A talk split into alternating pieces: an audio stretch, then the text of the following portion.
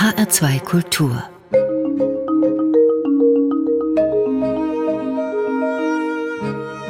Doppelkopf mit Juliane Ort. Und zu Gast ist Julia Matthäus. Sie ist Autorin, Satirikerin und seit Oktober Chefredakteurin des Satiremagazins Titanic aus Frankfurt. Damit ist sie die erste Steuerfrau an Bord. Sie muss das Satireschiff also durch die Untiefen der im Moment doch ziemlich bewegten Zeiten navigieren. Die See ist rau, könnte man sagen. Frau Matthäus, ist Wasser Ihr Element oder sind Sie doch eher die Landratte? Ja, also ich komme ja aus Hanmünden, eine Drei-Flüsse-Stadt so gesehen und habe auch lange in Hamburg gelebt. Insofern, äh, ja, kann ich auch mit dem Wasser gut umgehen, würde ich sagen. Sie sind am Wasser groß geworden. Ja. Eben in Hannover-Schmünden. Das ist eine kleine Stadt zwischen Kassel und Göttingen, so knapp genau. hinter mhm. der hessischen Landesgrenze. Ja, und da fließen die Werra und die Fulda zusammen. Genau. Hm. Und werden zur Weser. Ja. Da gibt es diesen Spruch, den kennen Sie sicherlich. Ja, genau. Wie geht der nochmal, wo Werra und Fulda sich küssen? Sie, sie ihren Namen büßen müssen. Genau, hm. das ja. steht auf dem Weserstein. Und da, also in Hannover-Schmünden, sind Sie 1984 geboren worden. Ja, mhm. richtig. Haben Sie ja. da gerne gelebt? Ja, also wir haben neulich einen Ausflug mit der Redaktion gemacht in, Mhm. nach Hanmünden, weil äh, lustigerweise ein Kollege aus der Redaktion, Leo Riegel, auch äh, aus, genau aus der gleichen Stadt kommt. Was ja ziemlicher Zufall ist. Aber Sie kannten sich früher noch nicht. Doch, wir waren tatsächlich auf der gleichen Schule auch. Also wir waren aber auch ein paar Jahrgänge auseinander. Deswegen hatten wir, wir kannten uns mehr so vom Sehen. Aber doch, äh, ja, wir kannten uns.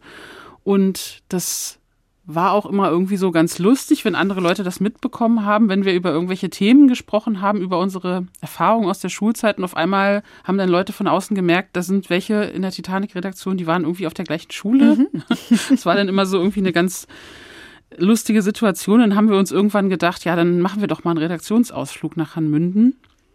Und das war natürlich auch sehr interessant, diese meine Heimatstadt dann auch aus den Augen der Kollegen zu sehen weil die das da recht idyllisch fanden und ja, für mich persönlich war das irgendwie eher so ein bisschen zwiegespalten, weil da ist zum Beispiel auch immer so ein äh, Glockenspiel, das ertönt dann Mhm, da immer. Das ist Rathaus, natürlich ne? ja Mhm. für Touristen schön, aber wenn man dann da lebt und aufwächst, naja, dann ist man da manchmal dann auch schon so ein bisschen satt von, ne? Das äh, spricht einen dann nicht mehr so an. Ja, Ja, das ist, äh, wie Sie sagen, es ist eine ziemlich touristische Stadt, eben Mhm. weil es so idyllisch ist, so einen wunderschönen äh, alten Fachwerk, Stadtkern hat. Und da fahren natürlich viele Leute hin, um sich das anzugucken. Aber ich könnte mir vorstellen, da so groß zu werden, jung zu sein, das ist dann vielleicht nicht ganz so prickelnd. Wie haben Sie das erlebt? Ja, da ist natürlich nicht ganz so viel los. Ne? Es ist auch, es gibt auch ähm, in der Innenstadt viel Leerstand. Ja, wie ist das da, groß zu werden? Man kann natürlich nicht so viel machen, ne? Also, man, es ist äh, relativ ruhig und es ist schon so eine gewisse Sehnsucht nach der Großstadt dann schon da gewesen, würde ich schon sagen. Also da muss man dann irgendwie gucken, was man in Hannover Schmünden so tun kann. Aber Ja, es war auch mhm. dann sofort was los. 1988, so schreiben Sie es, Kindergartenabbruch. Ja. Was ist da stimmt. passiert? Was ist vorgefallen? ja, ich habe mich nicht so wohl gefühlt in dem Kindergarten und es kam dann dazu, dass ich auch direkt gegenüber gewohnt habe und dann auch ein paar Mal äh, einfach abgehauen bin und irgendwann äh, wurde das dann so hingenommen. Dann sind Sie erst gar nicht mehr hingegangen. Ja, genau. Mhm. Aber Sie haben dann auch schon die ersten satirischen Gehversuche gehabt. Mit elf Jahren haben Sie Ihre erste eigene Zeitschrift hergestellt, noch so mit Schere und Prittstift. Unterrock. Genau. Ja, die habe ich mit einer Freundin zusammen gebastelt. Das war so eine Art, ja, so eine Bravo-Parodie, sage ich mal, aber schon so mit so relativ einfachen Witzen und deswegen auch Unterrock, weil die früheren Musikzeitschriften, die hießen ja auch so Pop-Rocky, Popcorn und so. Und Dann darauf war das dann Unterrock. bezogen, ja, genau. Und sind Sie auch in Serie gegangen oder blieb es bei einer Ausgabe? Nee, es blieb dann tatsächlich nur bei der einen, bei der einen Ausgabe erstmal, ja. Was war denn damals Ihre Motivation? Haben Sie sich gedacht, oh, das können wir besser als die? Oder was, warum haben Sie es gemacht? Ähm, ja, also äh, weiß ich gar nicht mehr so genau. Es war irgendwie so, dass ich auch schon mich für Zeitschriften einfach interessiert habe. Ich habe die Bravo gelesen natürlich, aber auch sowas wie so Lifestyle-Magazine, sowas wie Tempo zum Beispiel. Mhm.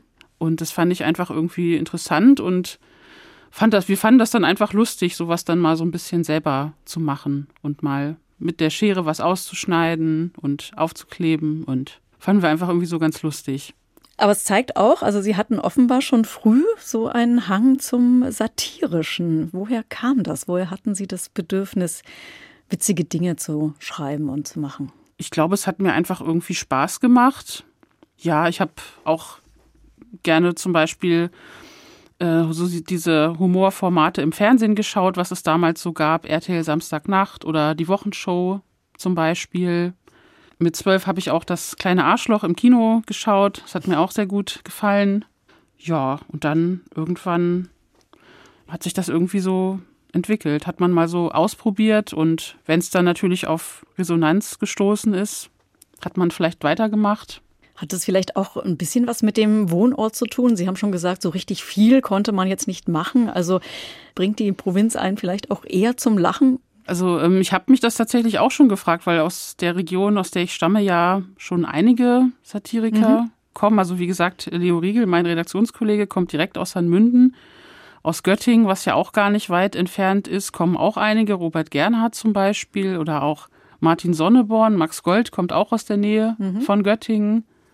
Also ja, es gibt da schon so eine gewisse Häufung. Vielleicht klar, könnte natürlich sein, dass es da einen Zusammenhang gibt. Eine sehr ergiebige Satire-Schmiede. Ja, ja, irgendwo scheint ja was dran zu sein. Ja. Mhm. Mhm. Ja, da müssten wir noch drüber nachdenken, was sie zur Satire gebracht hat. Aber Sie sind ja nicht nur die Chefredakteurin des Satiremagazins Titanic, Sie sind im heutigen Doppelkopf auch die Musikchefin. Und ja.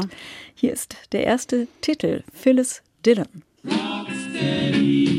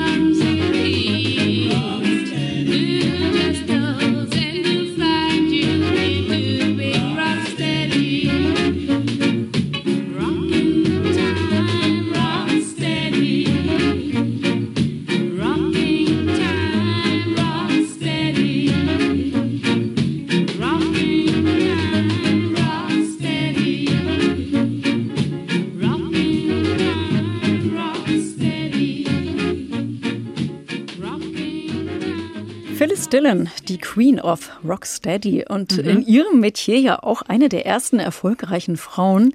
Genau. Mhm. Ausgesucht hat den Titel Julia Matthäus, die erste Chefredakteurin der Titanic.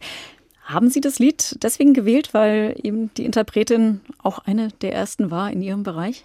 Ja, also einmal natürlich, weil ich den Titel sehr mag und weil ich auch äh, Reggae höre. Ähm, ja, aber auch deswegen, weil sie ja eine der ersten erfolgreichen Frauen in den 60er Jahren im Musikgeschäft auf Jamaika war und das fand ich dann auch nochmal so ganz interessant. Gucken wir jetzt nochmal auf Ihren Weg, Ihren weiteren und wie er Sie zur Titanic gebracht hat. Sie haben in Hamburg studiert, Ja, mhm. nämlich Soziologie, Psychologie und dann nochmal Master Kommunikationswissenschaft, Journalistik. Und in der Zeit haben Sie ja dann auch den ersten Text in der Titanic Ja, platziert. Mhm, genau. Wie kam das? Ähm, ja, mir hat damals einfach eine Freundin gesagt, schick doch da mal was hin. Und ja, das habe ich dann einfach, habe ich dann einfach gemacht. Also ich habe eine Auswahl aus verschiedenen Kurztexten dahin geschickt und dann kam tatsächlich relativ schnell eine Antwort, dass dann einer davon für die Rubrik vom Fachmann für Kenner genommen wurde, was mich sehr überrascht hat. Warum Ja. hat Sie das überrascht? Ja, das ist ja eher so was, was man mal so probiert und dann aber gar nicht so damit rechnet, dass das dann gleich ein äh, Erfolg sozusagen wird. Also Sie haben an Ihre Texte nicht geglaubt. Ja, ich war, ich war mir auch gar nicht so sicher, wie das alles so abläuft, weil man sieht ja dann erstmal, man hat ja nur das, das gedruckte Heft und sieht da diese Namen stehen, dann weiß man ja zum Teil gar nicht, äh, wie sind die jetzt da hingekommen? Haben die einfach jetzt so wie ich was eingeschickt oder sind das doch vielleicht mehr bekanntere Autoren? Ist da irgendeine Geschichte schon hinter? Und kriegt man da jetzt sofort eine Antwort oder schreiben da viele Leute hin? Oder hat, hat man vielleicht eine Vorlaufzeit, bis dann irgendwas ins Heft kommt? Also das weiß man ja alles in dem Moment nicht. Also es ging dann viel leichter, als Ja, Sie eigentlich genau. gedacht Mhm, haben. ja. ja. Ja. Sie sind jetzt seit 2020 arbeiten Sie fest bei der Titanic Mhm, ja. und seit Ende 2022 sind Sie die Chefredakteurin. Mhm. Das klingt nach Blitzkarriere. Ja. Also haben Sie die Redaktion da so im Sturm erobert, könnte man sagen. Naja, gut, meine Zeit als freie Mitarbeiterin war ja dann recht lang. Ne? Also ich habe ja den ersten Beitrag 2010 gehabt und dann äh, Redakteurin wurde ich erst 2020. Also da waren ja dann schon ein paar Jahre dazwischen. Und das hat ja dann auch dazu beigetragen, dass dann sozusagen der andere Schritt dann schneller kam. Oder haben Sie vielleicht auch nicht rechtzeitig Nein gesagt, weil es ist ja auch so ein gewisses Rotationsprinzip in der Titanic-Redaktion. Ja, das stimmt. Das kann natürlich auch, äh, war wahrscheinlich auch ein Faktor, ja, dass ich da meine Reaktionszeit einfach ein bisschen zu lang war und dann konnte ich nicht mehr anders. Dass äh, bei der Titanic dann nach äh, doch über 40 Jahren der Existenz des Satire-Magazins, dass dann zum ersten Mal eine Frau Mhm. an der Spitze steht, das hat ja dann doch ziemlich für Aufsehen Ja, das stimmt. gesorgt. Mhm. Hat Sie das verwundert? Ja, wir haben uns natürlich schon im Vorfeld äh, so ein bisschen gefragt, was, wie groß wird das Medieninteresse sein, aber ja, also es war dann doch schon größer, als ich das vorher so erwartet hatte, ja. Mhm. Und das zeigt ja schon auch, also Frauen im Humorgeschäft, die sind offenbar immer noch was Besonderes. Also Ja. zumindest mal nicht alltäglich. Ja, das stimmt. Und äh, also so stellt es sich von außen Mhm. jedenfalls dar. Wie erleben Sie das denn aus der Innensicht? Ja, also traditionell ist es ja schon, sind ja schon die Bereiche Humor und Satire, das sind schon so Männerdomänen, würde ich schon sagen, wo sich die Männer früher schon so die Jobs gegenseitig äh, zugeschoben haben, so ein bisschen wie in so einer Burschenschaft. Aber ich würde auch sagen, in den letzten zehn Jahren hat sich da doch schon einiges getan. Also nicht nur bei Titanic, auch in anderen Redaktionen, zum Beispiel von Böhmermann habe ich das auch gehört. Bei uns ist ja inzwischen die Textredaktion auch überwiegend weiblich. Da hat sich schon äh, einiges in die richtige Richtung bewegt, würde ich sagen. Ja, in der Redaktion gibt es viele Frauen, also Mhm. mal angefangen bei Cheflayouterin Martina Werner, Genau, die war ja mhm. ganz lange Ja, die einzige Frau in der Titanic-Redaktion und inzwischen ist es aber schon anders. Da gibt es dann Namen wie Ella Karina Werner, Mhm. die ja auch Herausgeberin ist, oder Miriam Wurster oder Laura Ja. Mhm. Brinkmann. Wobei ich schon den Eindruck habe, dass immer noch eher Männer die Artikel schreiben. ja gut, was so die freien MitarbeiterInnen betrifft, gut, da sind schon noch relativ viele Männer. Das, das stimmt schon, ja. Aber bei uns in der Redaktion selber äh, eigentlich nicht mehr.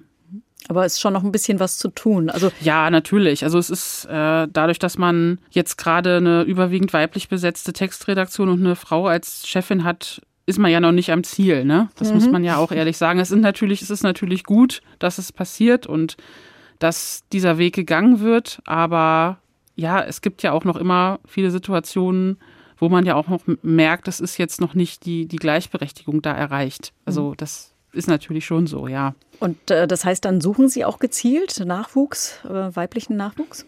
Ja, also bei uns gibt es ja vor allem die, die Einstiegsrubriken, wo man was einschicken kann oder für online. Und ja, freuen wir uns natürlich auch immer, wenn da mal von Frauen Einsendungen kommen oder manchmal, wenn wir jemanden auf Twitter oder so sehen, wo wir denken, das könnte passen. Wenn man dann einen Kontakt hat, spricht man auch mal jemanden an. Also ja. Aber haben Sie den Eindruck, dass es vielleicht auch hilft, wenn Sie jetzt an der Spitze stehen, um eben auch anderen jungen Frauen den Weg ein bisschen zu ebnen oder ihnen Mut zu machen, es einfach zu probieren? Ja, das hoffe ich natürlich. Also bei vielen ist es ja auch immer noch so, dass wir als ein Altherrenmagazin auch wahrgenommen werden, wo mhm. dann nur irgendwelche Peniswitze drin sind.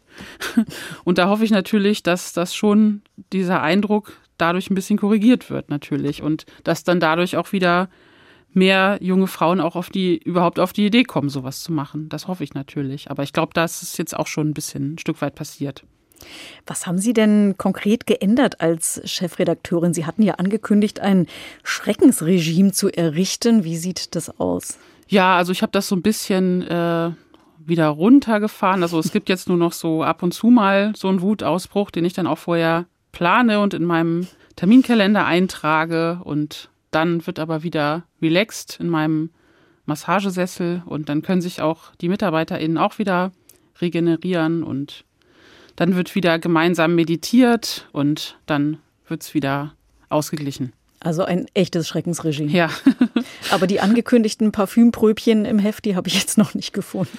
Ja, also ich hatte ja auch gedacht, dass mal ein paar Samples so in der Redaktion eintrudeln von namhaften Herstellern, aber leider lässt das noch ein bisschen auf sich warten. Da gibt es noch äh, Verbesserungsbedarf. Ja. Mhm.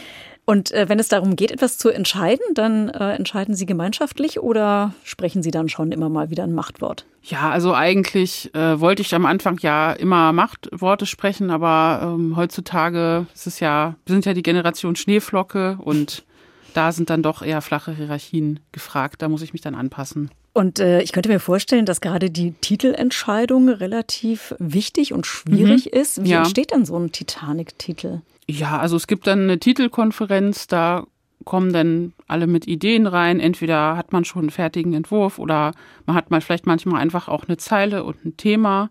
Und dann wird das einfach zusammen diskutiert und dann äh, am Ende muss man eine Entscheidung treffen. Also über so einen Titel wird dann gemeinschaftlich entschieden. Genau. Hm? Was haben Sie denn äh, für einen Lieblingstitel?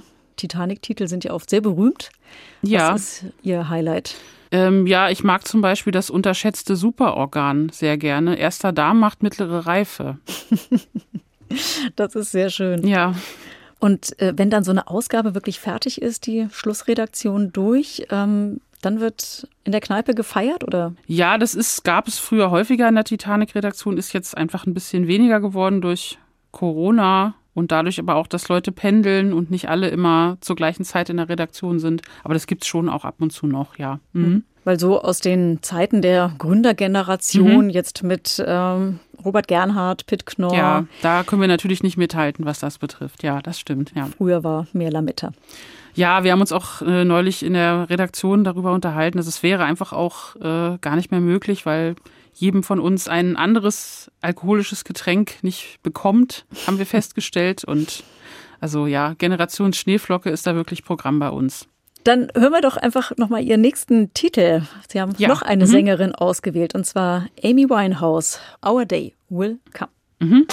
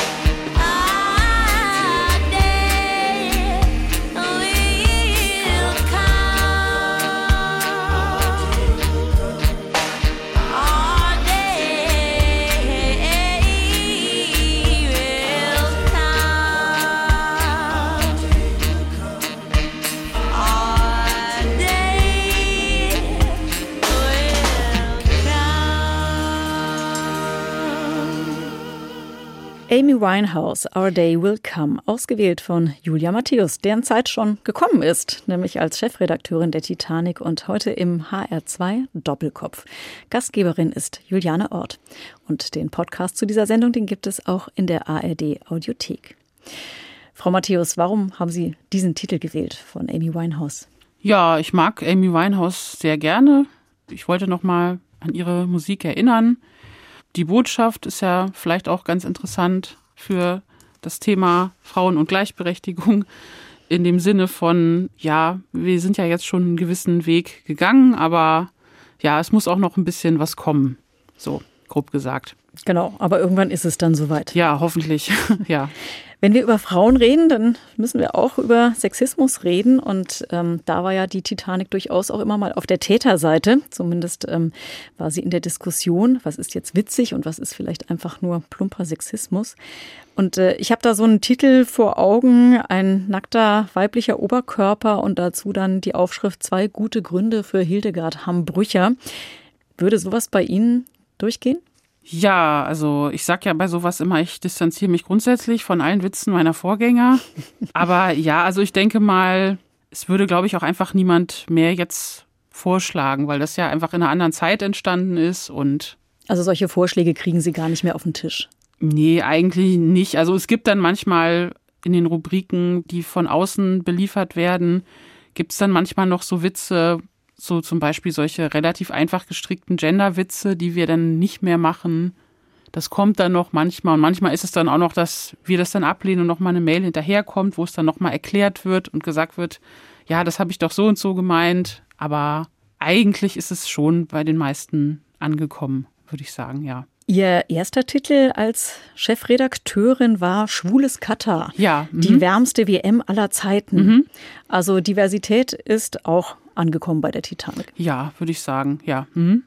Und wie erleben Sie das selber als äh, Satirikerin äh, und Chefredakteurin? Begegnet Ihnen da Sexismus? Ja, also es gibt natürlich schon Situationen, in denen man sich fragt, würde das jetzt einem männlichen Chefredakteur genauso passieren? Also eben sowas, ne, dass dann Witze nochmal erklärt werden in einer Mail danach oder dass sich beschwert wird, weil angeblich Witze rausredigiert wurden oder auch, dass ein männlicher Autor dann nochmal einen männlichen Kollegen nach seiner Meinung fragt. Ja, also solche Sachen, ähm, die kommen dann schon noch vor und ja, das ist natürlich manchmal schon schwierig, weil man ja auch nicht immer weiß, woran liegt es jetzt gerade. Ne? Also oft ist es schon ja schon naheliegend, dass es dann äh, am Geschlecht liegt, aber es gibt ja auch so Situationen, wo es nicht so eindeutig ist und wenn man dann Leute darauf anspricht, sagen die natürlich immer, ja, das hat da jetzt damit gar nichts zu tun, dass du eine Frau bist und ja, also diese Unsicherheit, die man schon noch manchmal hat, die kommt schon immer bei allem noch so ein bisschen obendrauf. Also, aber ich glaube, so geht es ja anderen Frauen in Führungspositionen ja wahrscheinlich auch. Und in dem Fall geht es ja dann um die Frage, was ist witzig und was ist nicht witzig. Mhm. Das entscheiden Sie dann im Zweifel. Genau, ja. Gibt es denn sowas wie männlichen und weiblichen Humor? Meiner Meinung nach nicht. Also ich würde nicht sagen, dass sich das grundsätzlich unterscheidet, der Humor von Männern und Frauen. Andererseits ist natürlich Humor immer eine Frage der Perspektive, also wie man die Welt sieht. Das beeinflusst ja auch ganz stark den Humor. Und insofern sind natürlich von Mensch zu Mensch da unterschiedliche Sachen auch im Fokus thematisch und Frauen haben dann auch mal, äh, sehen dann auch manche Dinge ein bisschen anders, haben auch ein stärkeres Gespür für soziale Tabus meiner Meinung nach, weil auch soziale Erwünschtheit an Frauen stärker herangetragen wird und Abweichungen mhm. da weniger toleriert werden als bei Männern. Also Sie wissen dann, worüber man besser jetzt keinen Witz macht, beispielsweise. Ja, so würde ich es jetzt nicht unbedingt sagen. Also sie erkennen eben die Tabus und man kann die dann ja auch bewusst für sich einsetzen okay, und damit so spielen und an die Grenzen gehen, ne? Mhm. Ja. Wo liegt denn da für Sie ein Tabu, wo Sie ganz gerne mal dran rühren? Hm, ja, das kann ich so pauschal jetzt ehrlich gesagt gar nicht so richtig sagen. Das kommt immer so ganz konkret irgendwie auf den Witz hm. drauf an. Hm. Aber Sie haben mal gesagt, dass Sie äh, den Tod ein ganz gutes Satire-Thema ja, finden. Stimmt, ja. Warum ausgerechnet den Tod? Ja, der Tod ist ein schönes Satire-Thema. Man soll sich ja auch immer über die Mächtigen lustig machen. Der Tod ist sehr mächtig. Das stimmt. Ja, also das macht ihn schon mal zu einem ertragreichen Thema. Und ja, man kann da einfach auch, äh, der Tod hat viele Facetten, man mhm. äh, kann da viele Witze zu machen. Und Tod gibt es ja gerade genug, also nicht nur das äh, alltägliche Sterben, sondern dann auch noch Corona-Krieg. Also ja. das heißt, Sie können sich gerade richtig austoben. So gesehen ja, also ja, gut, man würde sich jetzt nicht über die Opfer eines Krieges natürlich lustig machen, aber schlechte Nachrichten gibt es schon momentan natürlich im Übermaß, daran herrscht kein Mangel und insofern ähm, ist es auch natürlich auch Thema von Satire, ja. Aber das ist natürlich auch eine schwierige Grenze, ne? weil mhm. mit dem Thema Tod, da ähm, rührt man auch ganz schnell an persönliche Grenzen. Also wo endet dann auch Satire? Ja, das ist so eine Frage, die man einfach auch gar nicht pauschal beantworten kann, finde ich. Das kommt immer, man muss es sich schwer machen. Man kann es sich nicht leicht machen. Es, man muss es einfach immer äh, anhand des Einzelfalls entscheiden, finde ich. Und aber vieles, vieles kann man auch nach Gefühl entscheiden. Also manches, vieles wird ja einfach auch gar nicht vorgeschlagen, weil man schon vom Gefühl her irgendwie merkt, das ist nicht lustig. Und man braucht immer auch eine gewisse Distanz, um Witze machen zu können. Dadurch scheidet dann auch schon einiges aus. Aber diese Frage, was äh, darf Satire, die wird ja immer wieder mhm. gestellt. Mhm. Was darf sie denn für Sie? Also darf Satire wirklich alles? Ja, also dieses Sie darf alles ist ja auch so ein bisschen so eine verkürzte Version dieses äh, Zitates. Mhm, von Tucholsky. Genau, sie soll ja nicht langweilen zum Beispiel, ne? Das würde ich auch so unterschreiben. Ansonsten würde ich schon sagen, dass sie erstmal grundsätzlich alles darf. Ich habe da auch noch mal reingeguckt bei der mhm. Gelegenheit und äh, da heißt es ja bei Tucholsky, die Satire beißt, lacht, pfeift und trommelt gegen alles, was stockt und träge mhm. ist. Also ähm, die Satire rüttelt wach, heißt das eigentlich. Ja, das ist eine ihrer Funktionen, also aus meiner Sicht auch nicht die einzige, aber das soll sie auch ab und an mal tun. Und äh, was soll sie sonst tun? Also was ist für Sie eine gute Satire? naja, eine Satire, die eben auch ein bisschen ein Stück weit Entlastung bietet durch das Lachen, die das Nachrichtengeschehen ein bisschen erträglicher macht. Eine Satire, die Kritik übt. Sie sollte, der Witz sollte nicht zu naheliegend sein. Es, soll, es darf ruhig ein bisschen abgründiger Humor sein. Mhm.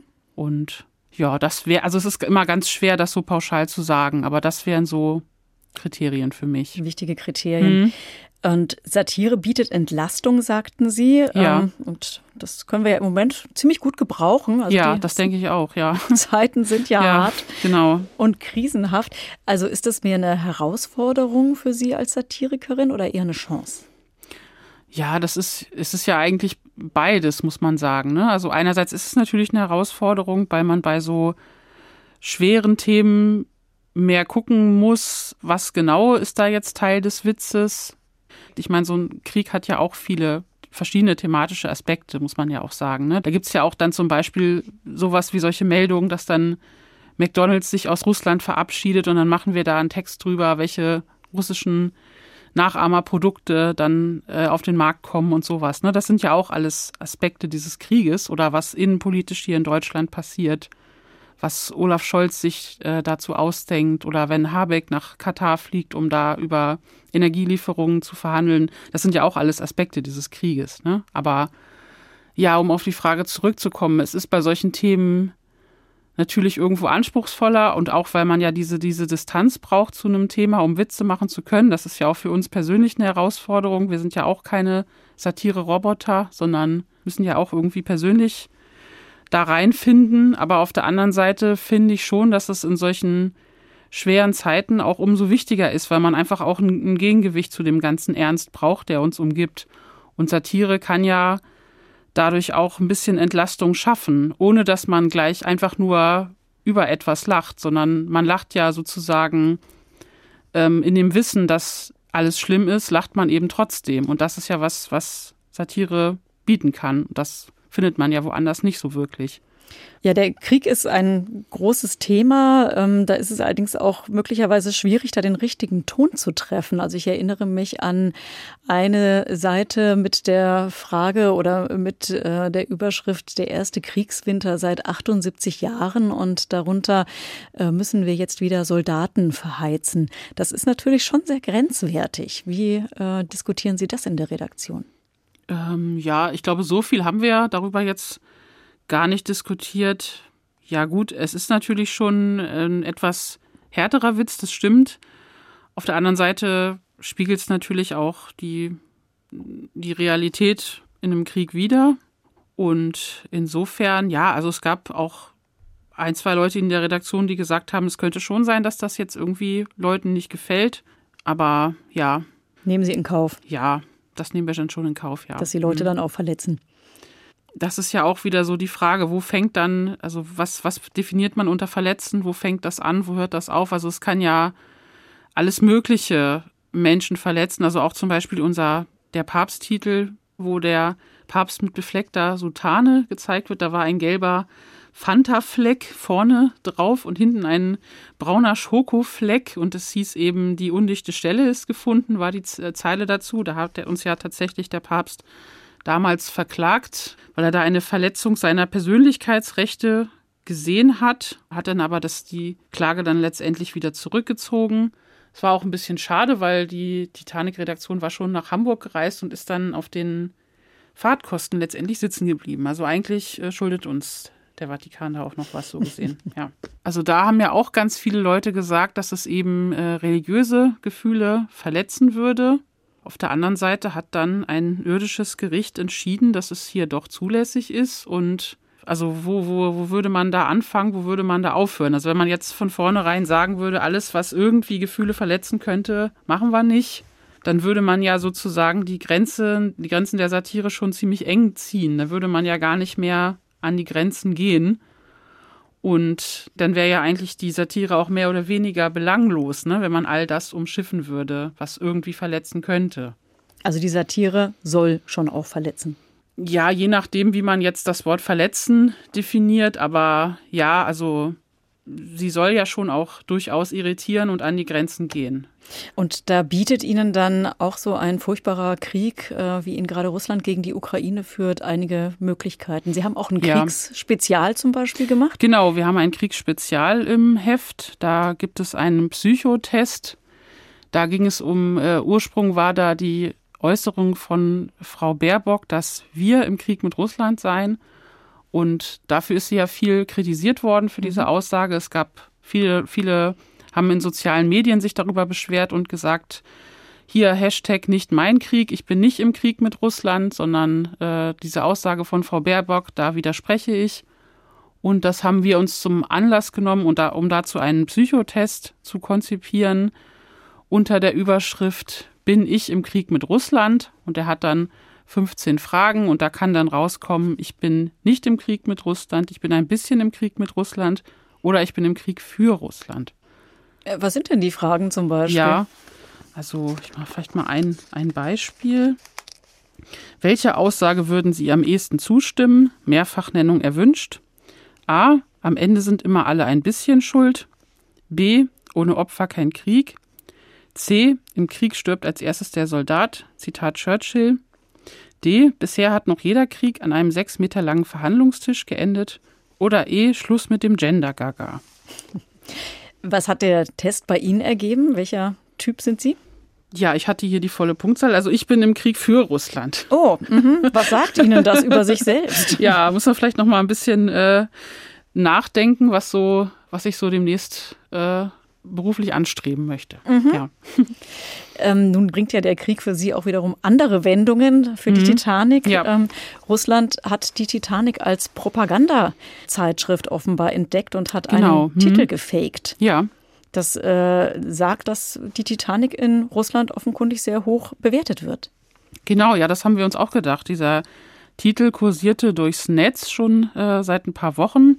Da ist der Präsident Zelensky zu sehen, äh, gezeichnet mit einem Titanic-Logo drauf und es fliegt allerhand Kriegsgerät und Geld in den weit aufgerissenen Mund von Zelensky und es steht darunter ewiger Appetit. Also man sieht den nach Kriegsgerät hungernden Präsidenten. Zeigt uns natürlich, dass Russland erkannt hat, dass Titanic in Deutschland meinungsbildend ist und dass man uns auch für sehr glaubwürdig hält. Deswegen hat man diese Propagandabotschaft auf einen Titanic-Titel gedruckt und nicht etwa, man hätte ja auch einen Spiegel- oder Sterntitel auswählen können, aber man hat sich bewusst für Titanic entschieden. Ja, das finden wir natürlich interessant und wir denken jetzt auch drüber nach, einen russischen Ableger Titanic Russia zu gründen, TR. Vielleicht wäre das ja auch äh, eine gute neue Aufgabe für mich. Da steht auf jeden Fall die nächste Karriere schon bevor. Ja, ich denke auch, ja. Aber jetzt lassen wir Sie nochmal Musikchefin sein und spielen den nächsten Titel Shinehead, Billie Jean. Thank you.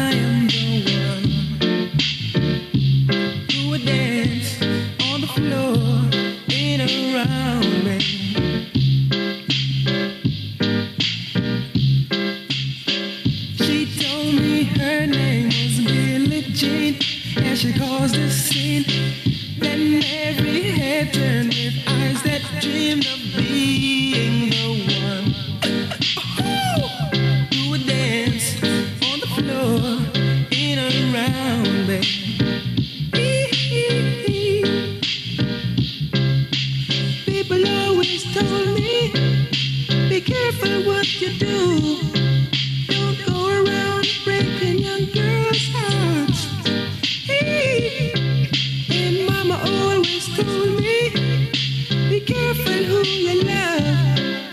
Be careful what you do. Because a lie becomes a truth.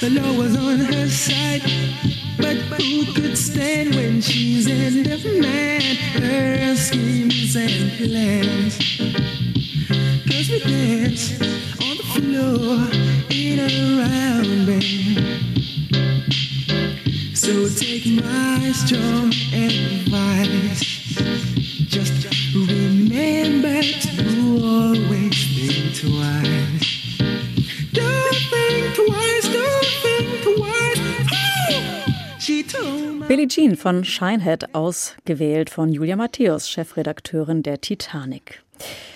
Es herrscht Krieg und oft heißt es ja, dass man gerade in Krisenzeiten Satire braucht. Frau Matthäus, demnach müssten ja Ihre Abozahlen schier explodieren. Das äh, tun sie aber nicht, soweit ich weiß. Die Auflage liegt bei etwa 37.000. Mhm.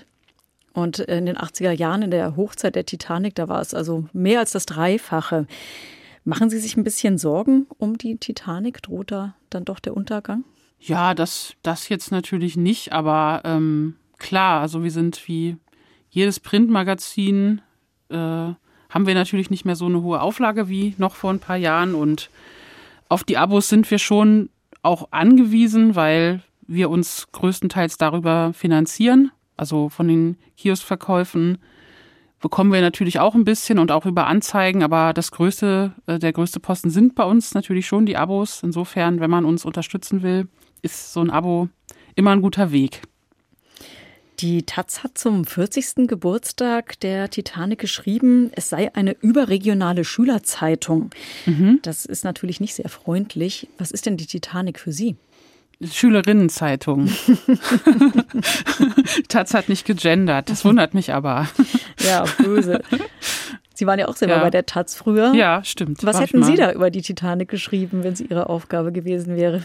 Ja, lustigerweise äh, musste ich tatsächlich Leo Fischer interviewen in dieser Zeit. Also ich habe mhm. so gesehen über die Titanic geschrieben. Es war ziemlich lustig. Aber was wäre Ihr Urteil? Schülerinnenzeitung, ja, warum nicht? Also ist ja nichts Schlechtes eine Schülerinnenzeitung und früher war das äh, ja eigentlich auch so, da gehörte die Titanic in jede WG-Küche. Mhm. Ähm, heute liegen in den WG-Küchen vermutlich keine Printerzeugnisse mehr rum. Wie können Sie denn dem Trend begegnen, dass äh, man eher nicht mehr zum gedruckten Heft greift? Ja, ich meine, gut, wir haben natürlich auch eine Online-Präsenz, wir haben auch eine App, in der man das Heft auch lesen kann. Wir sind auf sozialen Medien aktiv, wir haben eine Homepage. Also man kann unsere Inhalte auch online konsumieren. Also das ist schon auch möglich. Mhm. Natürlich ist nicht immer alles frei verfügbar dann.